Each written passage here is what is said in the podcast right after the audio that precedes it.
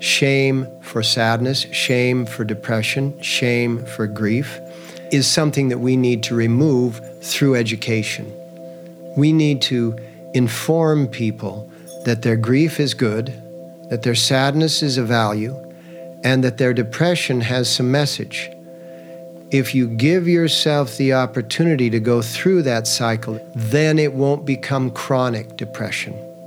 It will become deep depression, maybe even deeper than the, the cycles of chronic depression, but it will be fully experienced and then relieved from the psycho emotional body.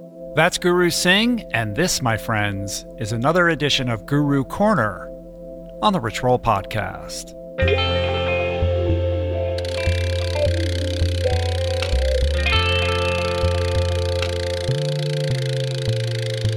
The Rich Roll Podcast. Hey everybody, how you guys doing? What is happening? How are you? My name is still Rich Roll. I am still your host. Welcome or welcome back to the show.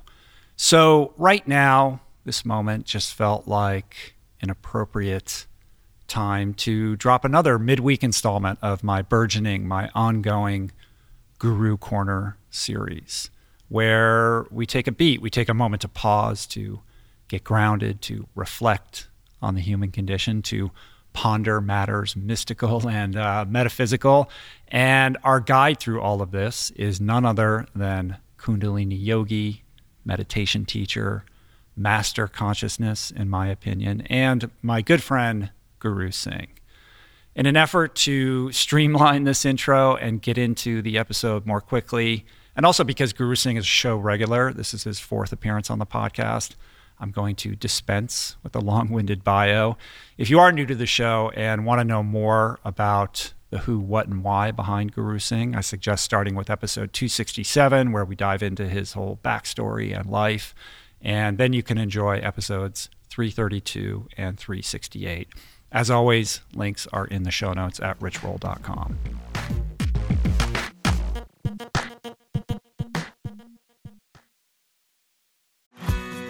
We're brought to you today by Recovery.com. I've been in recovery for a long time. It's not hyperbolic to say that I owe everything good in my life to sobriety. And it all began with treatment, an experience that I had that quite literally saved my life. And in the many years since, I've in turn helped many suffering addicts and their loved ones find treatment. And with that, I know all too well just how confusing and how overwhelming and how challenging it can be to find the right place and the right level of care, especially because, unfortunately, not all treatment resources adhere to ethical practices. It's a real problem, a problem I'm now happy and proud to share has been solved by the people at recovery.com who created an online support portal designed to guide, to support, and empower you to find the ideal level of care tailored to your personal needs. They've partnered with the best global behavioral health providers to cover the full spectrum of behavioral health disorders, including substance use disorders, depression, anxiety, eating disorders, gambling addictions, and more. Navigating their site is simple Search by insurance coverage, location, treatment type, you name it. Plus, you can read reviews from former patients to help you decide. Whether you're a busy exec, a parent of a struggling teen, or battling addiction yourself, I feel you. I empathize with you. I really do. And they have treatment options for you. Life in recovery is wonderful, and recovery.com is your partner in starting that journey. When you or a loved one need help, go to recovery.com and take the first step towards recovery. To find the best treatment option for you or a loved one, again, go to recovery.com. All right, Guru Corner, today's episode. So, today's discussion really centers, pivots around dealing with depression, dealing with shame, sadness, grief, emotions that are all part of the human experience.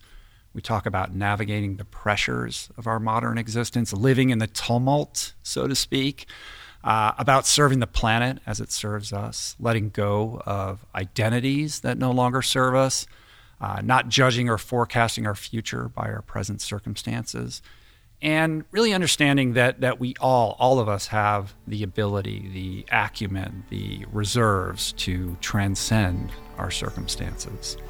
And with that i give you the great guru singh cool well you ready to go Yeah. we're rolling We're rolling. good to see you my friend No, no clap. No clap, no clap, no can no. We're just in it. We're in it, man. Great to have you out here. You're looking as stylish as ever, Yeah, of right. course, and uh, love to see the smile on your face. So let's just open it up, man. How are you doing? What's going on? Doing very well.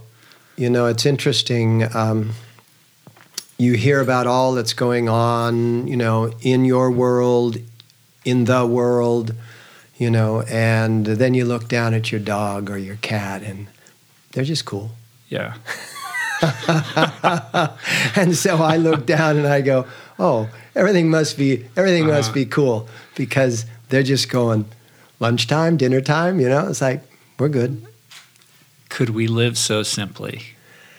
Yeah, well, uh, future would probably be that simple when we learn because we've, you know, I love to make up words. We've we've complexified the world um, for the purpose of selling products into it, right? Yeah, and um, this is uh, what causes a great deal of the malaise of the current moment, right? Depression and grief and sadness and all of that, because people don't necessarily get their what they consider their fair share of the deal. Well, we're constantly bombarded with messages uh, intended to um, convince us that happiness lie in the next purchase, in the luxurious item, in the fancy vacation, in the new car, in the in the nice watch, all of these things, and and when you intuit that from birth, and you find yourself unable to uh, access those items, it's no mystery why it makes people angry or upset. And when they start to believe that someone else may be taking their items away, then we start to become um, bigots. We start to have attitudes towards those who uh, are maybe willing to do things that we're not willing to do. And hence, this whole process that we're going through right now with, with migration. You know, they call it immigration. It's not immigration, it's migration. It's been happening for millions of years. Mm-hmm. And it's when when you've eaten all the grass in one location, you move on to another, right? Or when the forest burns down in your one location, you move on to another. And you know, it's interesting the idea of nation states, because the idea of nation states is speaking on on this uh, podcast, which is very, you know, vegan and um, and plant based. Territory is a, is a carnivore's world, and territorial prote- protection is a carnivore's world. Explain that. The only the only creatures on Earth that that mark their territory are carnivores. Every other creature is a grazer and welcomes others to graze with. So the the herd mentality of the of the cloven hooves, um, as opposed to the claw mentality of the padded hooves, is um, is an interesting phenomenon. And human beings, uh, you know, went through a transition because of the ice ages from plant based, plant mainly based, right, to carnivore because they couldn't they couldn't find the foods that were they were capable of digesting, so they ate the creatures that ate the food that they couldn't digest. Well, I think it was an evolution from from primarily herbivorous to a not a hunter gatherer culture, but a gathering hunting culture. Mm. Right? Meat was still hard to come by. Plants were perhaps easier.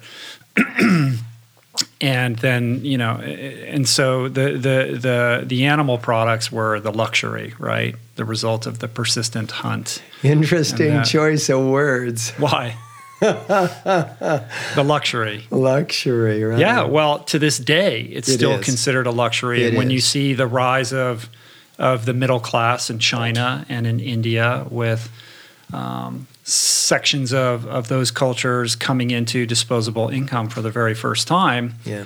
there's a sense of entitlement like, okay, now we can eat these products that have been traditionally the purview of the of the well-to-do. And then yeah. you introduce all the fast food restaurants, and meat consumption is skyrocketing uh, in those populations as a result. Yeah, and it's all just a fantasy because the biology tells us to do differently. And, you know, herbivores have a digestive tract that is five times the height or length, and um, carnivores have a digestive tract that is one and a half times the height or length. And we obviously have the longer, the longest um, mm-hmm. digestive tract because it's it's that incredible um, formation within the small intestine, which is they say that they'll be able to perhaps reproduce every organ on the body except for the, the small intestine because it's so complex that that nothing can uh, they can't figure it out you know and how to um, print it 3d print or whatever they're yeah. going to do the idea that um, we have this elongated system in order to break down plant-based proteins and formulate the uh, the um, animal based proteins is, uh, is a fact that we should pay attention to. But back to the idea of this, um, this constant, which you were saying, this constant need to access the luxuries and the putting of the happiness and the fulfillment on the outside of us is um, coming to a screeching halt because as we have mined the planet and extracted so much from underneath. If you look at the planet as a, as a living body, I mean, we're going down there and we're pulling out some of the planet's deepest organ and glandular systems processes. I mean, the oil is deep in the earth, really, really deep in the earth. And there are some jewelers around the world that work with what they call ripe gold, and that's gold that is actually brought come to the surface and usually appears in riverbeds in the form of gold nuggets. Mm-hmm. And they say that the gold that is being mined and leached through the chemicals that they leach the gold ore through to, in order to come out with something that um, is of value, that that gold energetically, vibrationally, is unfit for humans to wear. So because of, why is that? Because it's not ripe yet. It's like eating unripe fruit. If we were to take our our entire view of what is happening on earth and realize that we're just the fleas that are on the body of the earth, then the same thing that's going on within our body, just like the same thing that goes on within the body of a flea, is going on inside of the host's body. So the planet Earth, a living creature, uh, um, you know, fully invigorated, we're carving into it. We're sticking. It's like we're these gigantic mosquitoes with these long, long snouts. You know, sucking some of the deep fluids out of this creature and burning them on the surface. Yeah. Well, you can kind of understand the argument why we do that for oil because it serves a purpose that that fuels you know necess- the necessities of of living this modern life. But when you think about things like diamonds and gold, it's preposterous. Yeah. I mean, you realize like how silly and infantile the human brain is that it sees this thing that shines a certain way and decides that this is to be coveted. you know? it's so like continuing it's completely bizarre. I know. And to think that that has value and that we should be on a gold standard or a silver standard or what have you is bizarre. But going back to your Uh, you can understand, you said, you can understand why we, you know, drill deeply into the earth, you know, to pull out. It's the same as a mosquito. The mosquito sticks that needle deeply into your vein uh, to suck out something that it feels it rightfully deserves. I mean, it doesn't go to your body and say, okay, I'm going to do this. I know it's illegal, but I'm going to do it. No, for its life, it knows that it's okay. For our life, I'm just waiting for the earth to scratch, mm-hmm. you know, because smack it, us. Exactly. Well, it's starting to. It's it's rearing its uh its its hand. It's getting ready for it. I think. The metaphor of its rearing its ugly head is yeah. not an appropriate metaphor yeah. at that point. It is getting ready. Look what's happening on Hawaii with the, you know, with the gushing of the volcano, the hurricane that just went by. Some people said they couldn't believe it. There were floods coming down the street at the same time that there were buildings on fire from uh-huh. the volcano. Yeah, it's truly apocalyptic. Apocalyptic. It looks like what is that Blade Runner? Yeah. Well, in Hawaii with with it occurring right in the midst of, of this like development. There's like homes all over the place, and the earth is just literally erupting. Uh, and it makes you realize that we really are, you know, a tiny mosquito, that we're utterly powerless. Absolutely. And we take for granted uh, this this planet that we live on, and we believe that it's in some sort of status quo, that it's static, that it will always be the way that it is, and it it only takes a little ripple like that to remind us of how of how small we are. And I think you know whether there was an evolutionary purpose served by it or not, we're unable to really appreciate um, uh, time in a way that allows us to uh, proceed with a little more humility, a little more light-footed in how we in how we kind of traverse this this blue spinning orb that we're all in. You said a, you said a phrase that is commonly used. Um, uh, this planet that is here to serve us, and then we reverse that phrase and say that we're here to also serve it, and in that in that bidirectional act of service, we can live in harmony. But when we're taking more from the planet than we are returning to the planet, that's when we start to live outside of that orchestrated harmony that nature has found so common. This is what happens, take it from the planet, take it to this body that we have here, when we're when we're pulling more out of the body, when we're depleting the body, then and and not investing into the body, that's when we get to this place of depression. Because think about the word depression. Depression in meteorology is when you have a low pressure area and a high pressure area. And so depression within our uh, somatic being, within our physical being, within our psycho emotional being, is just that we have less pressure inside than is outside. Mm-hmm. And because of what we've just been describing thus far, it's a high pressure existence on this planet right now. And if we don't find the ways of exuding the same kind of impression, we will be depressed. So if we're not able to impress, we will become depressed. And some of this is genetic. You learn it through your through your cellular structure, or because genetics follows closely with the social uh, structure of families, we learn it by mimicking our, you know, our family around us. Uh, then we learn it from friends. Then we learn it from all kinds of ways that we perhaps don't have the right to impress as much. Mm-hmm. And over years and years of this, it compounds to the point of where depression literally feels like what happened to me in, in Old Mexico, where I was, you know, for the sake of going through a rite of passage, I was buried alive. And the sensation of not being able to move is a phenomenon that is only known to those who have been buried under earthquake rubble, who have been, you know, buried alive and but think of it as a psycho-emotional sensation being deeply depressed is so common in today's world. We have soldiers coming back from wars. We have mm-hmm. people not able to meet their needs, we have people out of work, we have homeless, we have all of these categories. Yeah, I think uh, I think depression is the number one cause of disability.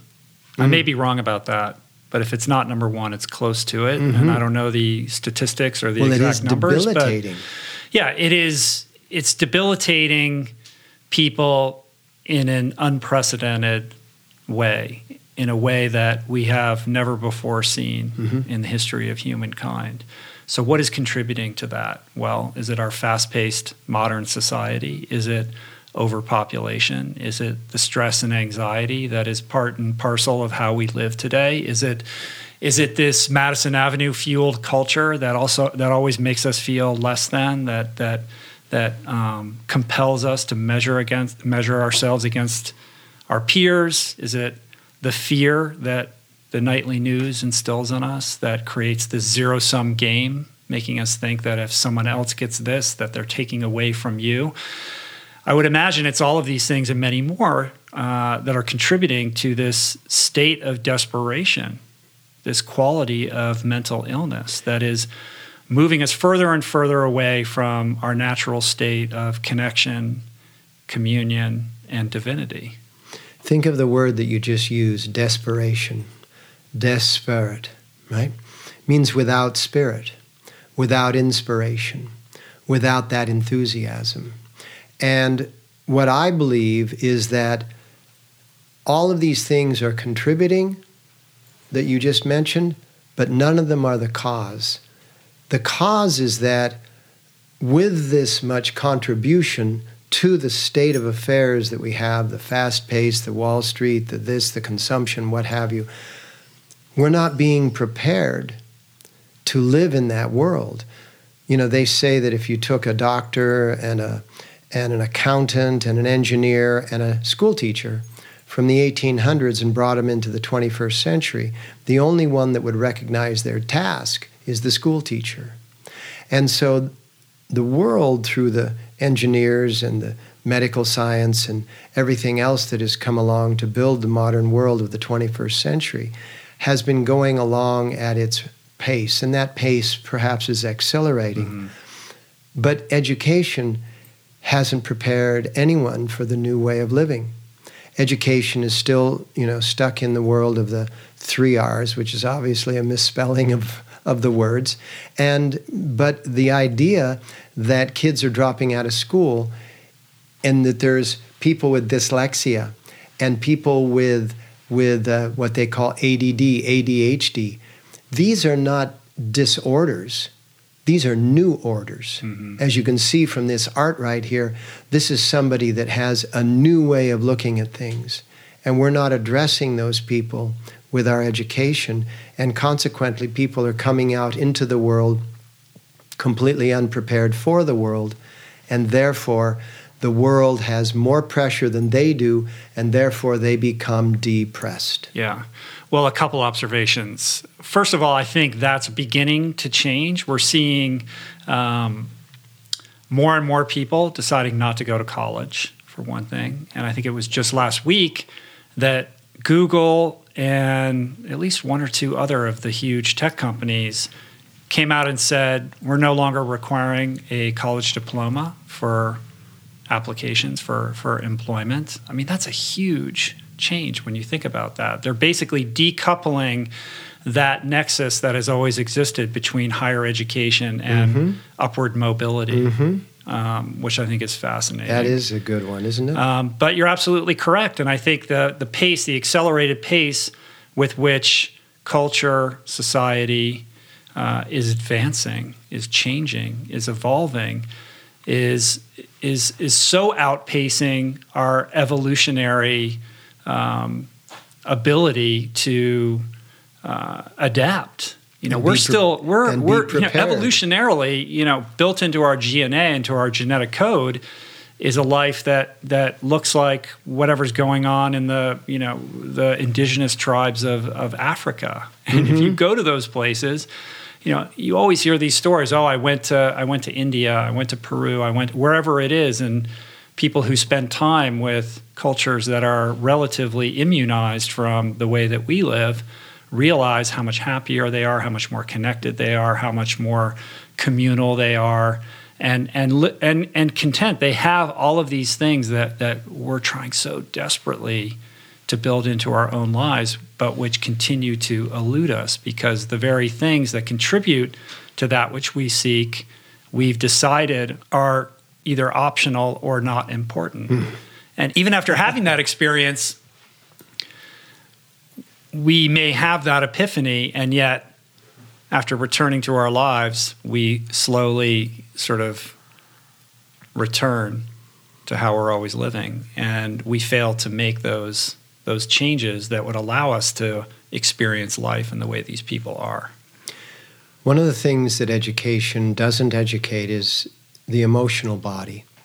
You know, we get some physical activity. Um, when you said uh, uh, people are choosing not to go to college, I thought to myself, people are choosing not to go to football games. Mm-hmm. You know, because you know the big deal about colleges now is football stadiums that cost you know 100 million dollars, and it's all about the ranking of football. It's the ranking of basketball. It's March Madness and all of these things. You know, and these higher educational facilities have been, you know, co-opted into this whole spectator sport adventure um, and have not really kept up with the times. Consequently, people that are really brilliant don't find any reason for themselves to be in that environment. But going back to that sense of not educating the emotional body, think about these. Depression has a value because when you're depressed, you can go into some pretty deep places, some pretty dark places. And when you go into those places with the sense of, let me explore rather than, you know, let me feel horrible, those deep places can, can find character, can find parts of your being that are able to come forward that would never be noticed mm-hmm. if you were just giddy and happy all the time. And the same thing with good grief, right? Grieving, sadness, grief. You know, these are also valuable moments, but they're not moments that we should use if we want to go back to the idea of a, of a diet. We shouldn't use them as entrees. Hmm.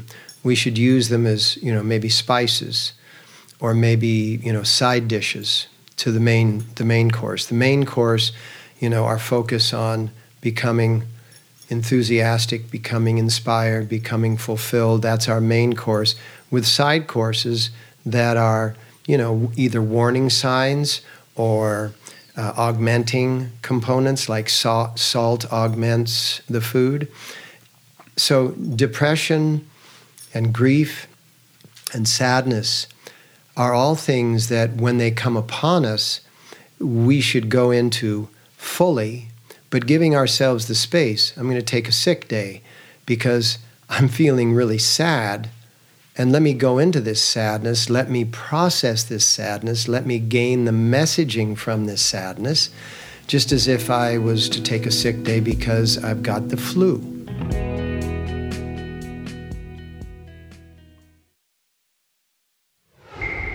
Yeah, these emotional states are part of what it means to be human to was, embrace to and accept the fact that it's perfectly natural and fine to experience sadness to experience grief to experience intermittent bouts with depression and this I just have fine. to make a correction here. Right. I, don't, well, I, don't, ever do this, but Rich, what? I'm just going to make a correction. You said what it takes to be human. I saw the dog, your dog, be uh-huh. sad in a moment because he couldn't come couldn't in. come in room. here and hang exactly. out with us. I know. Poor girl. Poor girl. And she went, oh. Maybe yeah. we'll bring her in for round two. But yeah. uh, but yeah, I mean, we're it goes back to you know the the messages that we receive about what's okay and what's not okay. Mm in this collective experience that we're having and we're kind of taught like you should love your life and be happy and be enthusiastic all the time and if you experience a moment of depression that you should actually compound that by being ashamed or feeling bad about yourself because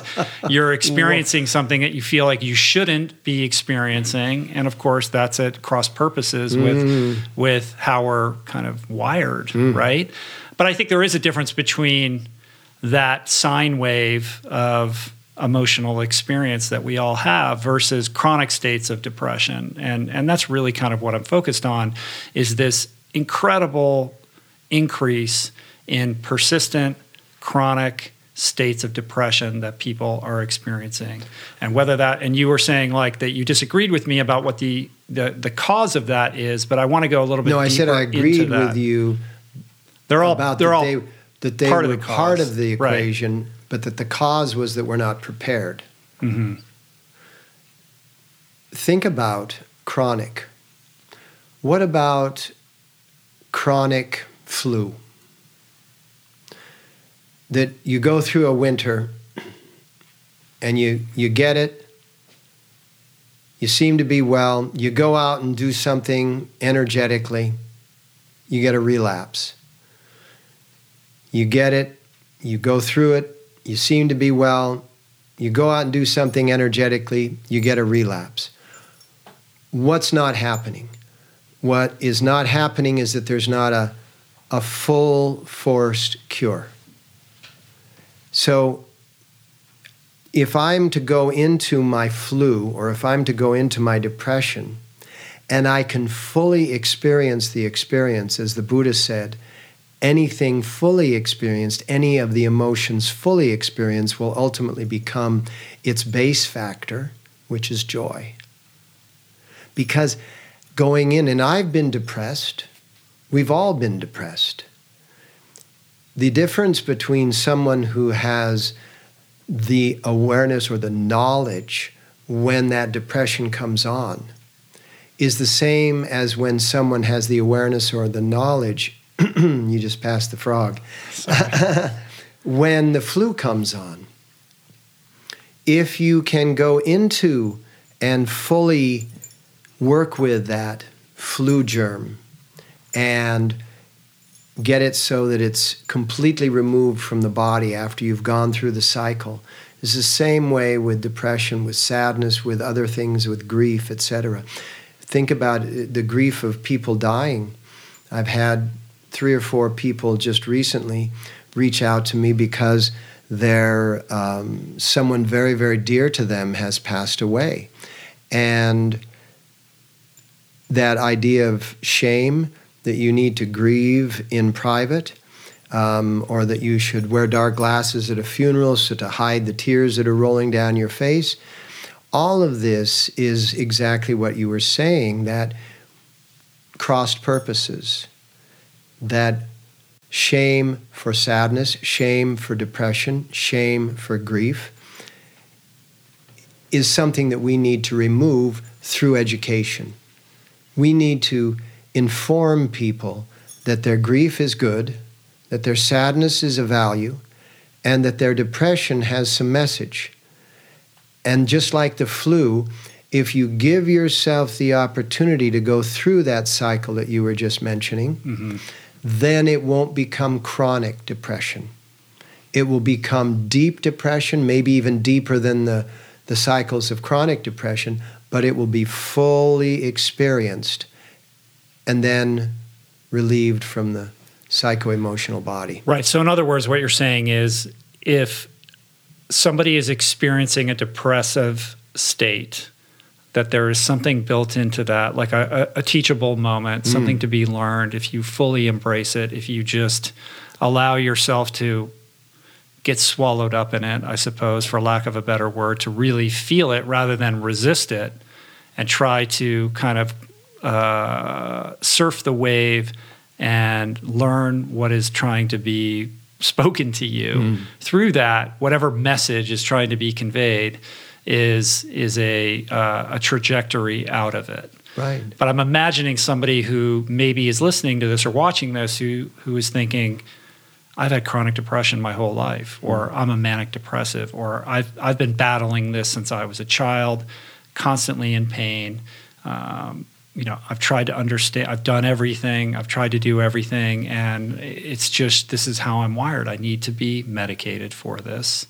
Uh, and and and feeling defensive at, at what you're saying, like I, I could see that being provocative for somebody who suffers. And so I would say that do not take my words as being absolute or even that they're my absolute perspective. There are so many contributing factors to sadness, grief, depression, and all of those emotions. And some of them are genetic, some of them are truly biological and chemical. To be able to take medication is important in today's world. We have evolved to have those kinds of substances that we can take to help balance out chemistries. But I would say to the audience to just take the medication is going to resolve symptom, but it's not necessarily going to disrupt source. And so what you want to do is you not you don't want to be overwhelmed by the symptom. So you take you continue to take your medication, but then you also add to it something that's going to disrupt the source code of that what you call wiring. Mm-hmm. And that is there are so many things available. I mean, just the activities that you do, you know, the bike rides, the swims, the runs, the activities that I do, the yoga, the meditation. Well, you also do those too. And these are all things the long walks on the beach, the conversations with loved ones, the other things that we can do to help to rewire that, that network. And if the network is, is you know, biological, if it's inherited from your parents, if it's inherited from through your bloodline, you're going to have to do more work. But in our in our tradition of, of yogis and mystics, what we understand is that we're a soul in body. And what you have is a body with a particular code, with a particular formula. And the body that I'm in, or the body that one of our listeners are in, viewers are in, may be a body that is prone towards sadness, grief, depression. Their task in this life is to not only take what they need to take so they're not overwhelmed by it, but find a pathway to change it because anything that is biological, and that is the chemistry of our physical body, is mutable, is changeable, is transformable. Mm-hmm. And so, I mean, you know, and I know all of the people that have been working with diabetes and plant based diet have found miraculous changes. People would never believe 10 years ago, 20 years ago, that diabetes could be assisted by a change in diet. Yeah, I mean it's a it's a it's a shift in our perceptive perception of agency over our lives. Like we never were taught that. I love that, that word, by the way. agency. It's agency. Yeah, the the idea that we actually can exert some control in how we live our lives and what we eat, how we move, how we interact with other people is a new concept for for a lot of people who have been taught from birth that we should divest ourselves of that agency and vest it in the hands of the professionals. Mm-hmm. So when we feel depressed and we go to the shrink and after one session they prescribe a medication, we say, well that, that's the professional and that's what we should do. And I would agree with you that that medication has its place and its purpose. Mm. You know, these are miracles of, mm-hmm. of Western culture that we've developed to treat these conditions. But I would say that systemically, our approach uh, has gone too far in that we're so quick to medicate. Mm-hmm. We over medicate. We medicate first, and then the real work of unpacking what is contributing to this and how we can um, confront it and ultimately overcome or transcend it gets pushed to the side. So just like um, we're treating chronic health conditions with drugs that, that deal with the symptoms but not the underlying causes, I would say that we default to that same approach with respect to mental illness and disease in so many ways. And I say this with the caveat that I'm not chronically depressed, and I've never had to take an SS, SRI, SSRI, is that what they're called? A, a, a medication for any kind of mental disorder or depression. So I can't speak from experience. Mm-hmm. Um, but just observationally, to know that so many people, I mean, how many people do you know that are on one or more of these types of medications? I mean, it's endemic. Uh, that we need a new a new way of confronting this because these the incidence of depression is only on the rise. And as we know, like these medications seem to work or they work with some of the symptomology, but then they either stop working or you got to change the medication, then you got to take a new medication for the side effects of the first one. And it's ad, you know, ad infinitum. Um, there was a there's a guy called um, I'm interested in whether you're familiar with this guy, Johann Hari, who wrote mm. a book called Lost Connections. Mm. I'm trying to get him on the podcast, but this is an amazing book that really takes a a really hard, deep look at this depression problem and what is contributing to it. And what's fascinating is that he is noticing the same things that somebody like Dan Buettner has noticed in the blue zone cultures that live the longest and are the happiest. In other words, that the people who are most depressed are the least connected to their elders, to their extended family, to their friends, because we live in this fractured culture. Uh, they lack purpose in their lives, something that the Okinawans call ikigai, you know, that driving force that gets us up out of bed in the morning.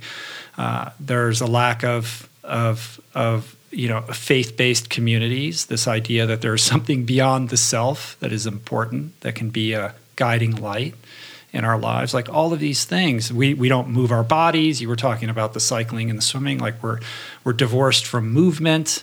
All of these habitual behaviors that defined the human race for millennia are things that we feel like we've graduated from. And I am firmly of the opinion that that is actually contributing to not only our, our, our mental lack of well being, but our physical lack of well being as well. And, and of course, undermining our happiness. Beautiful. What I would like to say in, in, in communicating with your audience here, the audience here, is that if you can have this sensation of a label, uh, bipolar, manic depressed, uh, borderline, all of these dyslexic, um, attention deficit, if you can realize that these labels and I'm using a word that you use a lot, that these labels don't define you, they describe you. That they are describing some behavior that people have a need to categorize. And so they've given a label to you. And if you allow that label to just be like a loose fitting jacket that you may not wear all day, that you're going to shed at some time, continue to take the medic- medication that is being uh, prescribed to you, but alternately or al- alternatively, get involved in a program at a very small level, at a very at a very reasonable rate, bicycling, walking, running, swimming, yoga, meditation, get in touch with somebody who knows how to do it and can show you how to do it better. One of the things that you will find over time, and I've found this to be true with literally through my life, tens of thousands of people that either wanted to give up this or not be that or achieve this or whatever, just like you have. And that is that they realize later, in a few months, all of a sudden they find that the medication is not is is not uh, making them feel the way they want to feel, so they take less of it, and then all of a sudden they they feel like okay, less of it was good, and then a few months later they're still doing whatever else they're doing in their exercise, meditation, reading, communicating. I need less, and eventually the medication will give you up because in very few parts of our life does the medical prescription become a lifetime sentence? You know, you have a cold, you take the medicine from the cold, you're over the cold, you stop taking the medicine. You have a broken bone, you get a cast on your on your bone, your bone heals, you take the cast off. There are a few things that you are to take medicines for the rest of your life. But even those, we have to question because if we change our lifestyle, if we change our outlook, all of a sudden we'll start noticing hey, you know, in this moment, as I said before, I look down at my dog and the dog's just frisky and happy as ever. In a moment that seems to be going badly on earth, I realize okay, even within this moment, there is some joy that I can find. I wanted to, I wanted to uh, use your blackboard, and if the camera can catch yeah, this, go for it. Think of this as as the waves on the ocean. For those listening, and not on YouTube. He's he's drawing on our blackboard right now. So for those who yeah. are just listening, go you can on. Erase, you can erase on, that and like draw a diagram. Go on YouTube. Your PowerPoint. Yeah. So the thing that causes the wave out in the ocean to be this wave that is breaking up at the beach is the fact that the water has become shallow. And out here, the water is deep and in here the water is shallow. And if we can if we can take away the idea that shallow is a derogatory statement and just say maybe it's just maybe it's just a geometry maybe it's just a, uh, a way of working with the, the moment when we're shallow our moments break up mm-hmm. and if they're constantly breaking up we're going to be depressed because we can't get a sense of everything confusion, depression, sadness, grief. You know, all of these things just start whirling around and we don't feel that fulfillment. So, what you need to do is you need to go deep. And you're an you got to swim out to the deep water. You got to swim out water. to the deep water. Yeah. You got to put yourself through a pace that you do consistently, that I do consistently, each in our own ways. That is causing us to go deeper. Mm-hmm. So for people that are listening, you drew this diagram up there of waves with the the sort of bottom of the the sea getting gradually and gradually less deep. So in the shallow waters where the waves are breaking, there's a lot of tumult. There's a lot of you know, disruption. disruption. And, yeah, exactly. And if you're living in that tumult, and and that's what depression is. Depression is sometimes a protection from living in that tumult and that constant you know, irregularity and confusion. And let me, you just go kind of like into the numb state and you're depressed and you can hold on to it for a long period of time as a protective um, mechanism. But if you did something like you went for a good run and you started breathing and got your blood moving, went for a good bike ride, went for a, went for a good swim, went for a, a deep yoga stretch, went into anything that's physical, because I wouldn't think that in this state you're going to be jumping into meditation and being able to gain a lot from it. But anything that you can go into that's physical, do Pilates, do a spin, do aerobics, do whatever. And you will find that eventually you're facing the same situation, but it's not appearing the same. And appearances are very deceiving. What do you mean doesn't appear the same? Every moment has, well, let me go back into scripture. Every moment has a cycle. And in the moment, in this cycle, you can experience anything from the devotional attitudes to the commotional attitudes to the deeper depression attitudes to the determination attitudes, right? The determination attitudes are those things like, you know, determination, struggle, hard work, effort. Um, the dark emotionals are the fears, the, the rages, the angers, the depressions, the sadnesses. The commotions are the, you know, the chaos, the tumult, the confusion, and all of those. And the devotions are the love, joy, you know, those things that are so present around, uh, you know, family and, and friends that are, that are really dear to you. Every moment has that cycle spinning. Because you can have the same moment with a great friend that if you're all by yourself, it's a completely different perspective, it's a completely different observation. And That's so, in each moment, as the, as the mystics and the yogis from the, uh, from the distant past would say, that in each moment, it is dependent upon how deep you're experiencing it.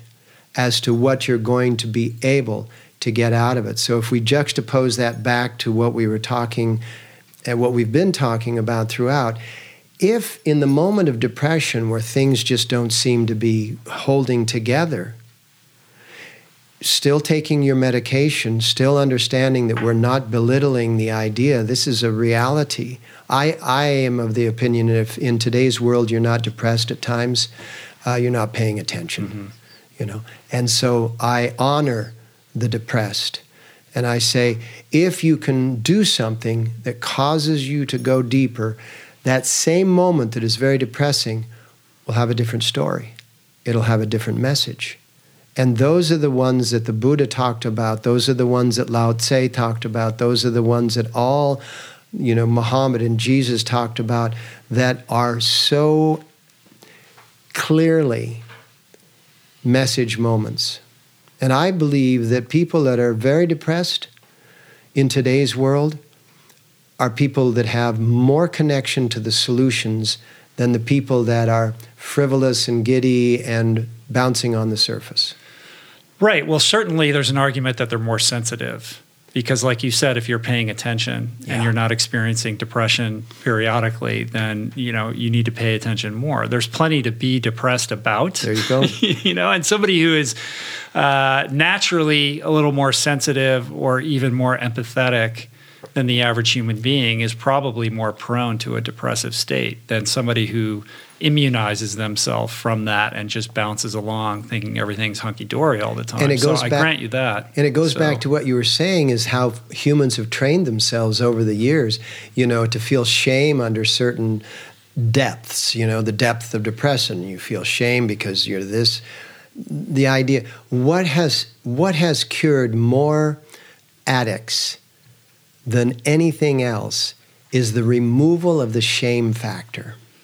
Well, shame, yeah, shame is definitely something that keeps addicts stuck in a in a destructive cycle for sure. And keeps depression to be mm-hmm. stuck, keeps sadness to be stuck, keeps grief to be stuck. Yeah.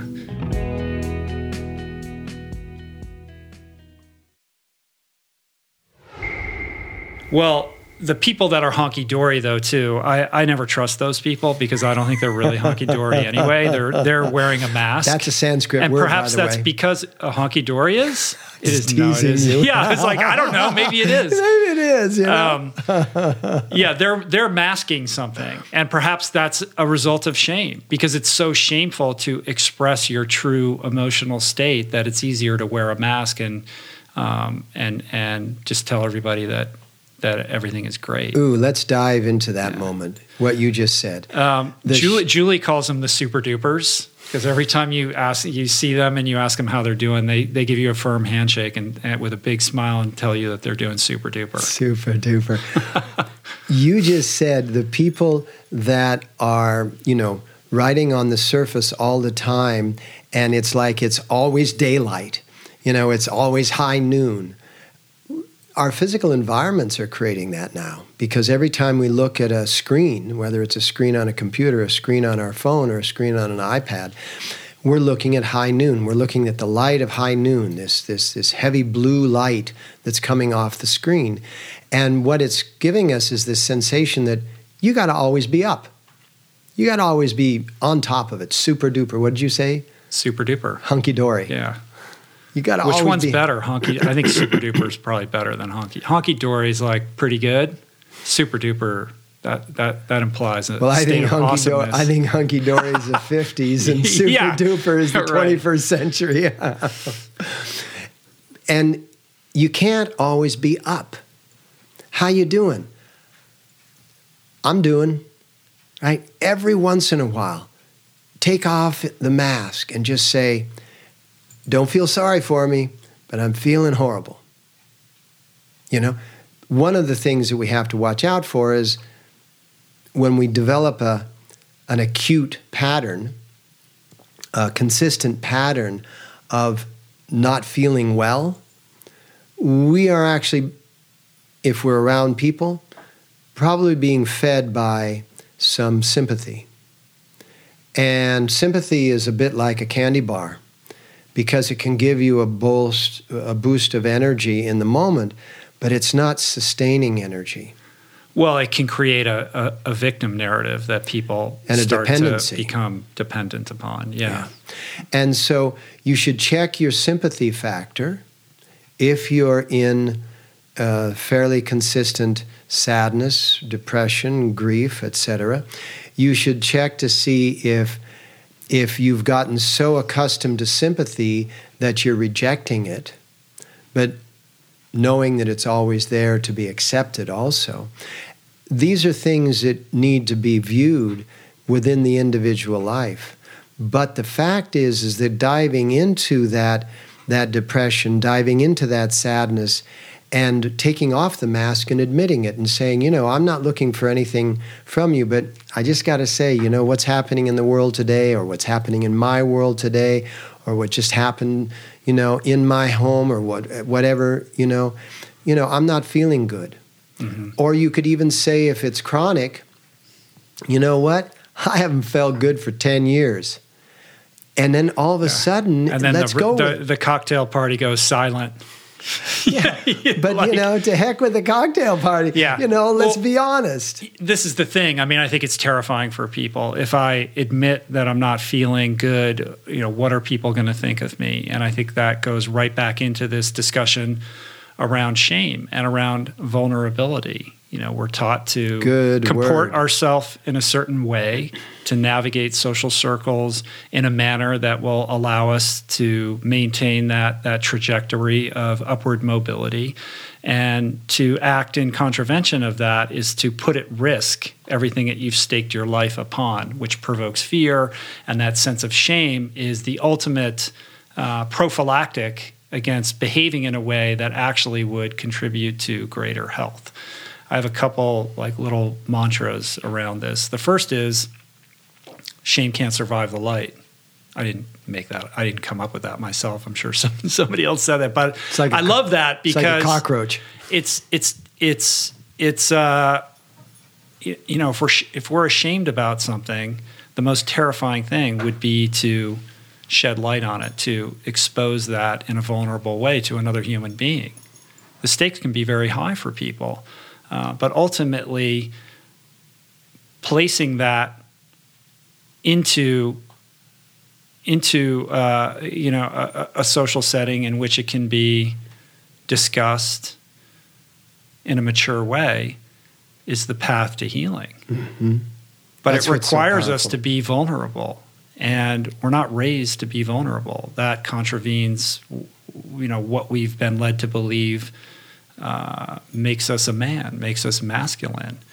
But I think that vulnerability, that willingness to be vulnerable, is the ultimate courage. And when you can expose that which you're ashamed of from a place of wanting to heal it, asking for help, allowing yourself to be vulnerable requires a tremendous amount of courage.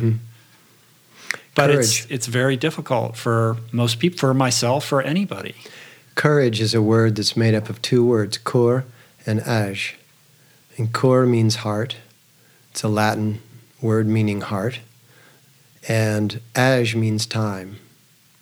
And courage means a time of the heart. And so getting people to be willing, will, willingness is also a mechanism of the heart. Getting people to be willing and courageous is something, and I always look at it the same way as that drawing, and that is that our trajectory can't be, let's fix it right now. Our trajectory has to be something more like, let's fix it this year. Let's give ourselves 12 months. Let's give ourselves 18 months. Let's give ourselves enough time so that we're not looking for immediate gratification.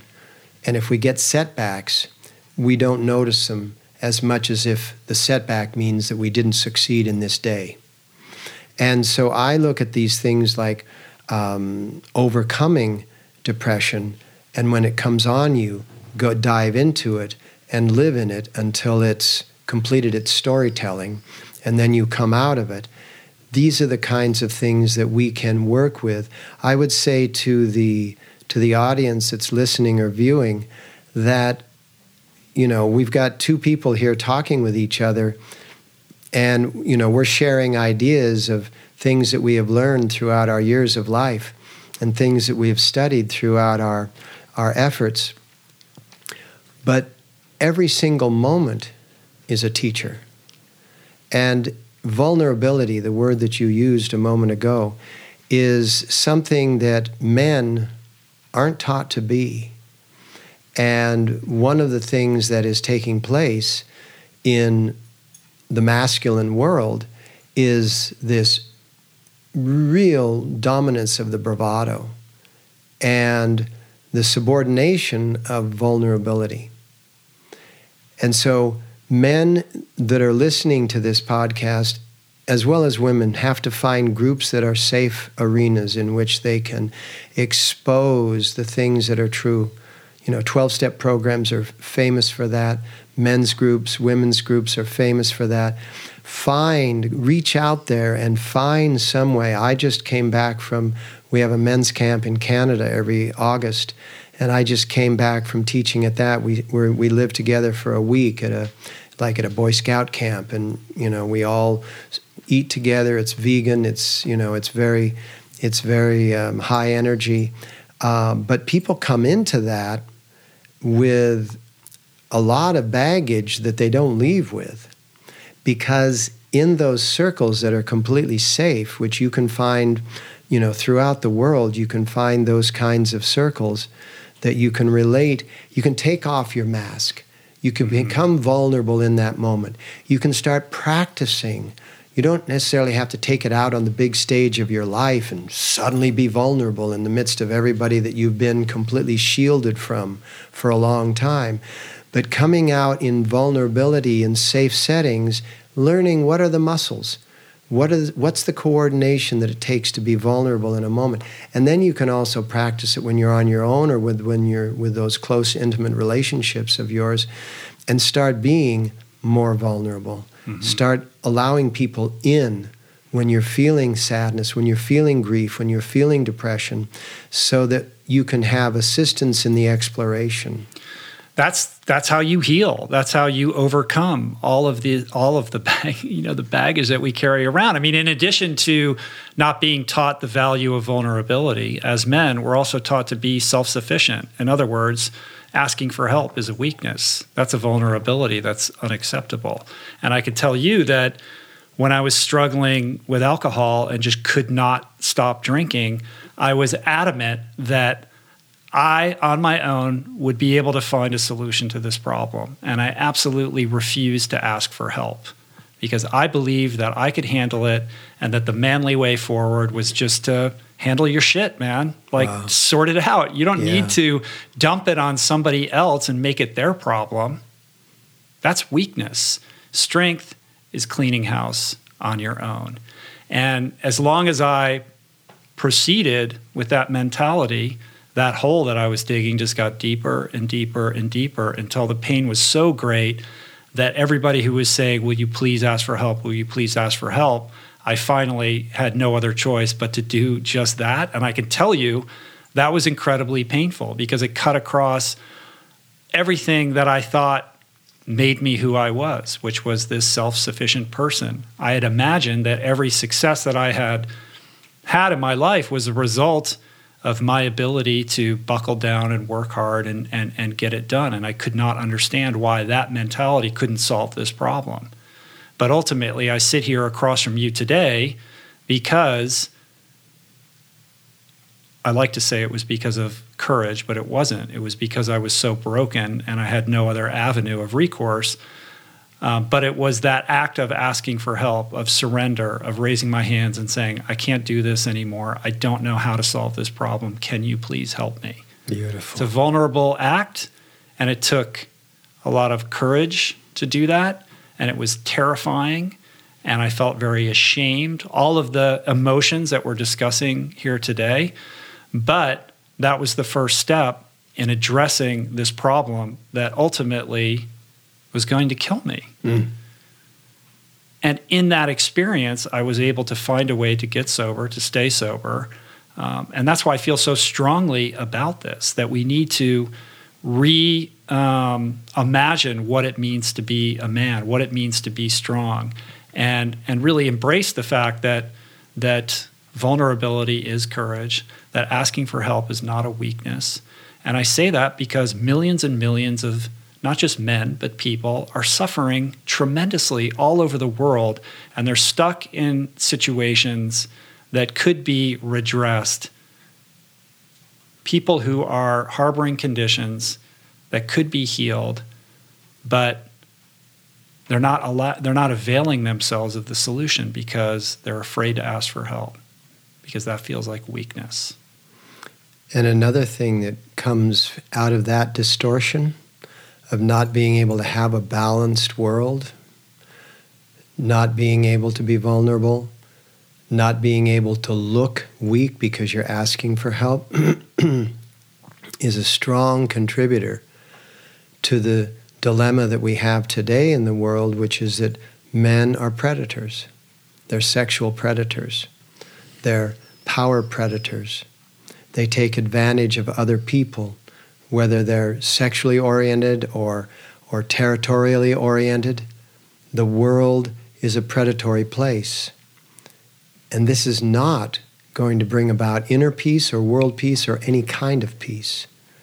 It's not going to bring about anything. I loved hearing what you were saying is that, you know, it came it came out of being broken, but what came out of being broken was that there was no alternative but to be courageous, but to be vulnerable. And if we could get the listeners and the viewers to understand, as we're talking about sadness and grief and depression, um, that you know these too are addictive behaviors. These too are familiarities. You know, a lot of the things that we're dealing with in in this cycle of of behavior is that we move towards the familiar. So that if you have been chronically depressed, if you have been chronically sad or grieving, it's a familiarity. And just like you were saying, you felt that if what was familiar to you, and I loved what you were saying, what was familiar to you was that I have to be strong and I have to do this by myself. Otherwise, my whole image shatters, and I can't live in a shattered image these people that are listening and viewing this show have to understand that that it's okay to let the image shatter, but to do it in a safe location.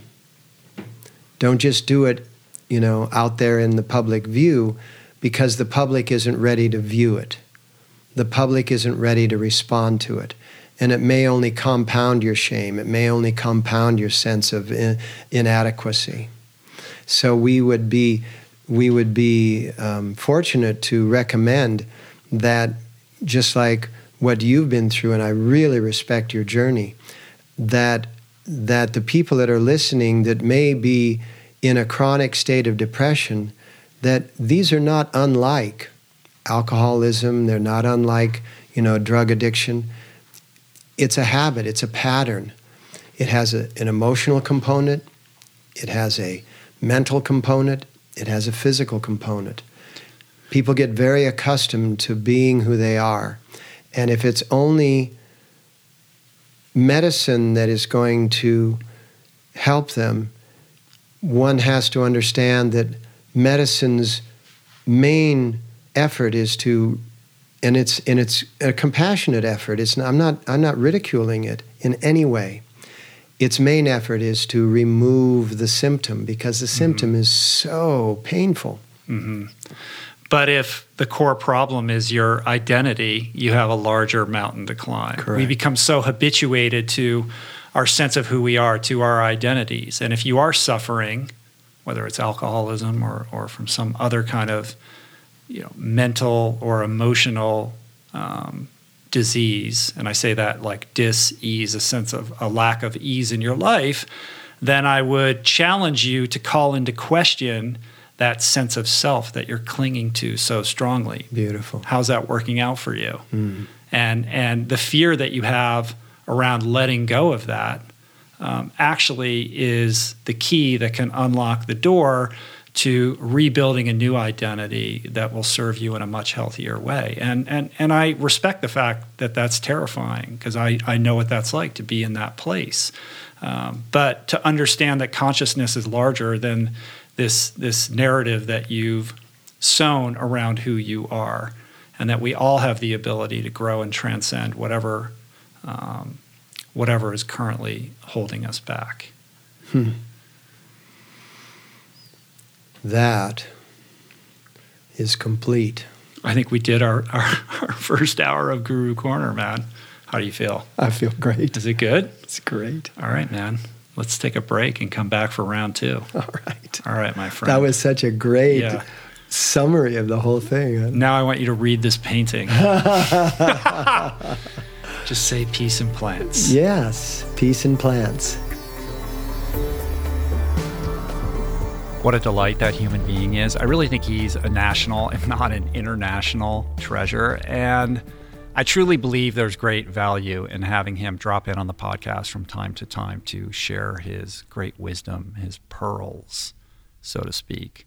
Uh, I always feel better after speaking with him, and I hope you guys got something positive out of that. If you want to learn more about Guru Singh, you can find him online at gurusingh.com. He's also on Twitter, Instagram, and Facebook at Guru Singh Yogi. Uh, and if you're not in Los Angeles and cannot drop in on one of his classes at Yoga West, which you should do if you are in town, but if you can't, he actually uh, live streams all of his classes, his Kundalini yoga classes on Facebook. So check that out. Uh, if you're looking for a little nutritional guidance, you're trying to dial up your plate, you're not sure where to begin, but you're plant curious, I cannot stress enough how much benefit you can get from our Plant Power Meal Planner. Go to meals.richroll.com, and there you will find thousands of plant based recipes, all completely customized based on your personal preferences. We also have unlimited grocery lists that are auto generated from the recipes. We have grocery delivery integrated into the product in most metropolitan cities. We have incredible customer support on the ready seven days a week. People who really know what they're talking about, people with graduate degrees in nutrition. Uh, who will answer any question you have, no matter how rudimentary. And really proud of this product. Perhaps what I'm most proud of is that it's so robust and so helpful, and it's just $1.90 a week when you sign up for a year, which is amazing. So, again, go to meals.richroll.com or click on Meal Planner on the top menu at richroll.com to learn more and to sign up. If you would like to support our work here on the podcast, the best thing to do is just share the show or your favorite episode with your friends or on social media. Hit that subscribe button on Apple Podcasts or on whatever platform you enjoy this content. Subscribe to my YouTube channel. This episode is up on YouTube at youtube.com forward slash richroll. All of that is a great way to support the mission here, and I really appreciate it. I want to thank everybody who helped put on the show today Jason Camiolo for audio engineering, production, show notes, interstitial music, Blake Curtis and Margot Lubin for doing all the video and video editing and generating all the graphics, my man DK for sponsor relationships, and theme music, as always, by Anna Lemma. Appreciate the love, you guys. I'll see you back here in a couple days with an incredible conversation I'm super excited about with running guru Knox Robinson. He's the founder of the Black Roses NYC Running Collective. He's an amazing guy with an incredible story in a conversation that, that's really all about running culture. Until then, peace, plants, namaste, satnam.